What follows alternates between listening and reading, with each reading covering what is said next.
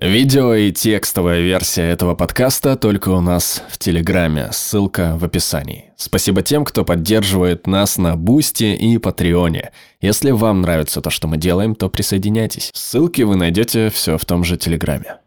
Вы знаете ощущение, когда получаете от босса неопределенное письмо и чувствуете, как начинают потеть ладони, и это пустое паническое ощущение в животе. С возвращением тревога. Большинство из нас считают состояние тревоги чем-то плохим, чего следует избегать любой ценой. Но что если это не так? Что если взять всю эту энергию, переполняющую мозг и тело, и превратить ее во что-то полезное? Уровни глобальной тревоги, как клинической, так и такой, которую я называю повседневной, чрезвычайно увеличились в последние годы. И многие из нас замечают это на работе. Мы можем думать о тревоге как о чем-то, что мы бы предпочли просто оставить на обочине дороги, если бы смогли.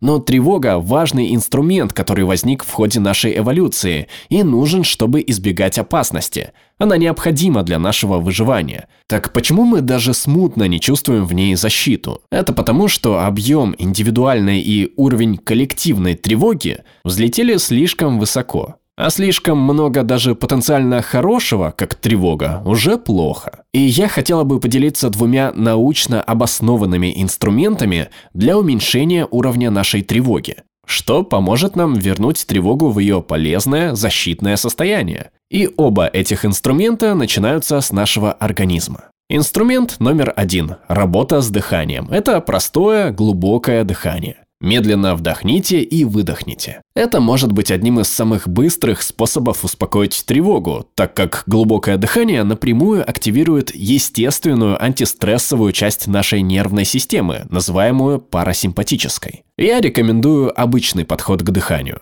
Глубоко вдохнуть на 4 счета, задержать дыхание на 4 счета, глубоко выдохнуть на 4 счета и снова задержать дыхание на 4 счета. Вы даже можете делать это посреди любого вызывающего тревогу разговора, и никто даже не узнает. Многие люди, от древних монахов до современных медитирующих, открыли для себя этот инструмент и используют его все время. Инструмент номер два – движение тела. Это также сразу положительно влияет на ваше настроение, но по другой причине. Каждый раз, когда вы двигаете телом, вы освобождаете целую кучу полезных нейрохимических веществ в вашем мозгу. Эти вещества включают дофамин, серотонин, норадреналин и эндорфины, повышающие настроение вещества, которые работают как на увеличение позитивных эмоций, так и на уменьшение негативных. Я люблю говорить, что каждый раз, когда вы двигаете своим телом, вы как бы дарите прекрасную пенную ванну с нейрохимическими веществами вашему мозгу. Так что, когда приходит письмо от босса и ваше сердце начинает колотиться,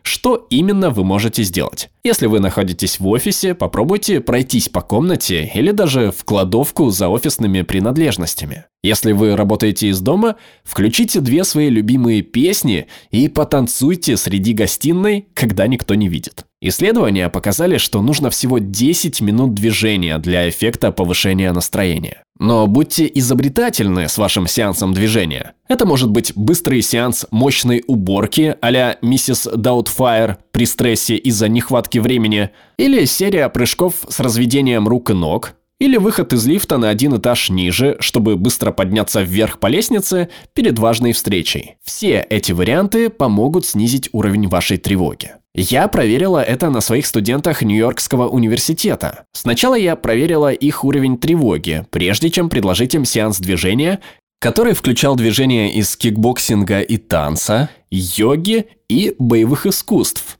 подкрепленные положительными словесными утверждениями. Затем я снова проверила их уровень тревоги. Что произошло?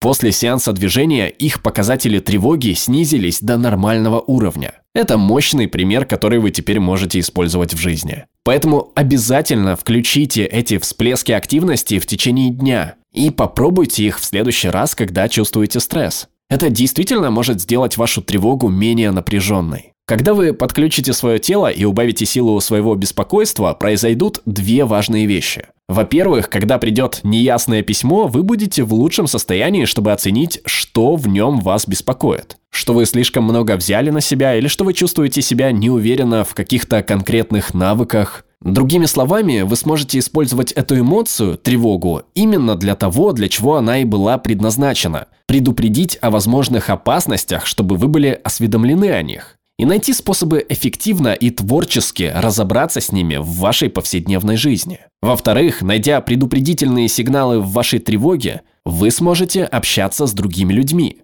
Вы можете обратиться за советом к коллеге, которому доверяете, когда возникают сложности, или вы можете даже поговорить с вашим боссом о приоритетах в проектах. Потому что вы больше не находитесь в режиме «бей или беги», и спрашивать о поддержке не будет так страшно. И одним из лучших даров справляться со своей тревогой таким образом будет то, что вы сможете замечать эти явные признаки беспокойства во всех вокруг себя – Особенно те формы тревоги, которые вам знакомы лучше всего. И что это вам даст? Это позволит вам подарить человеку улыбку или доброе слово, чтобы помочь ему в этот момент. Другими словами, ваша форма тревоги может усилить вашу личную суперсилу сочувствия. И я не могу представить себе ничего, в чем мы нуждаемся сегодня в мире больше, чем в повышении уровней сочувствия друг другу. Что можно взять из всего этого? Если вы дышите, двигаетесь и понимаете то, о чем предупреждает вас тревога, вы будете более удовлетворенными,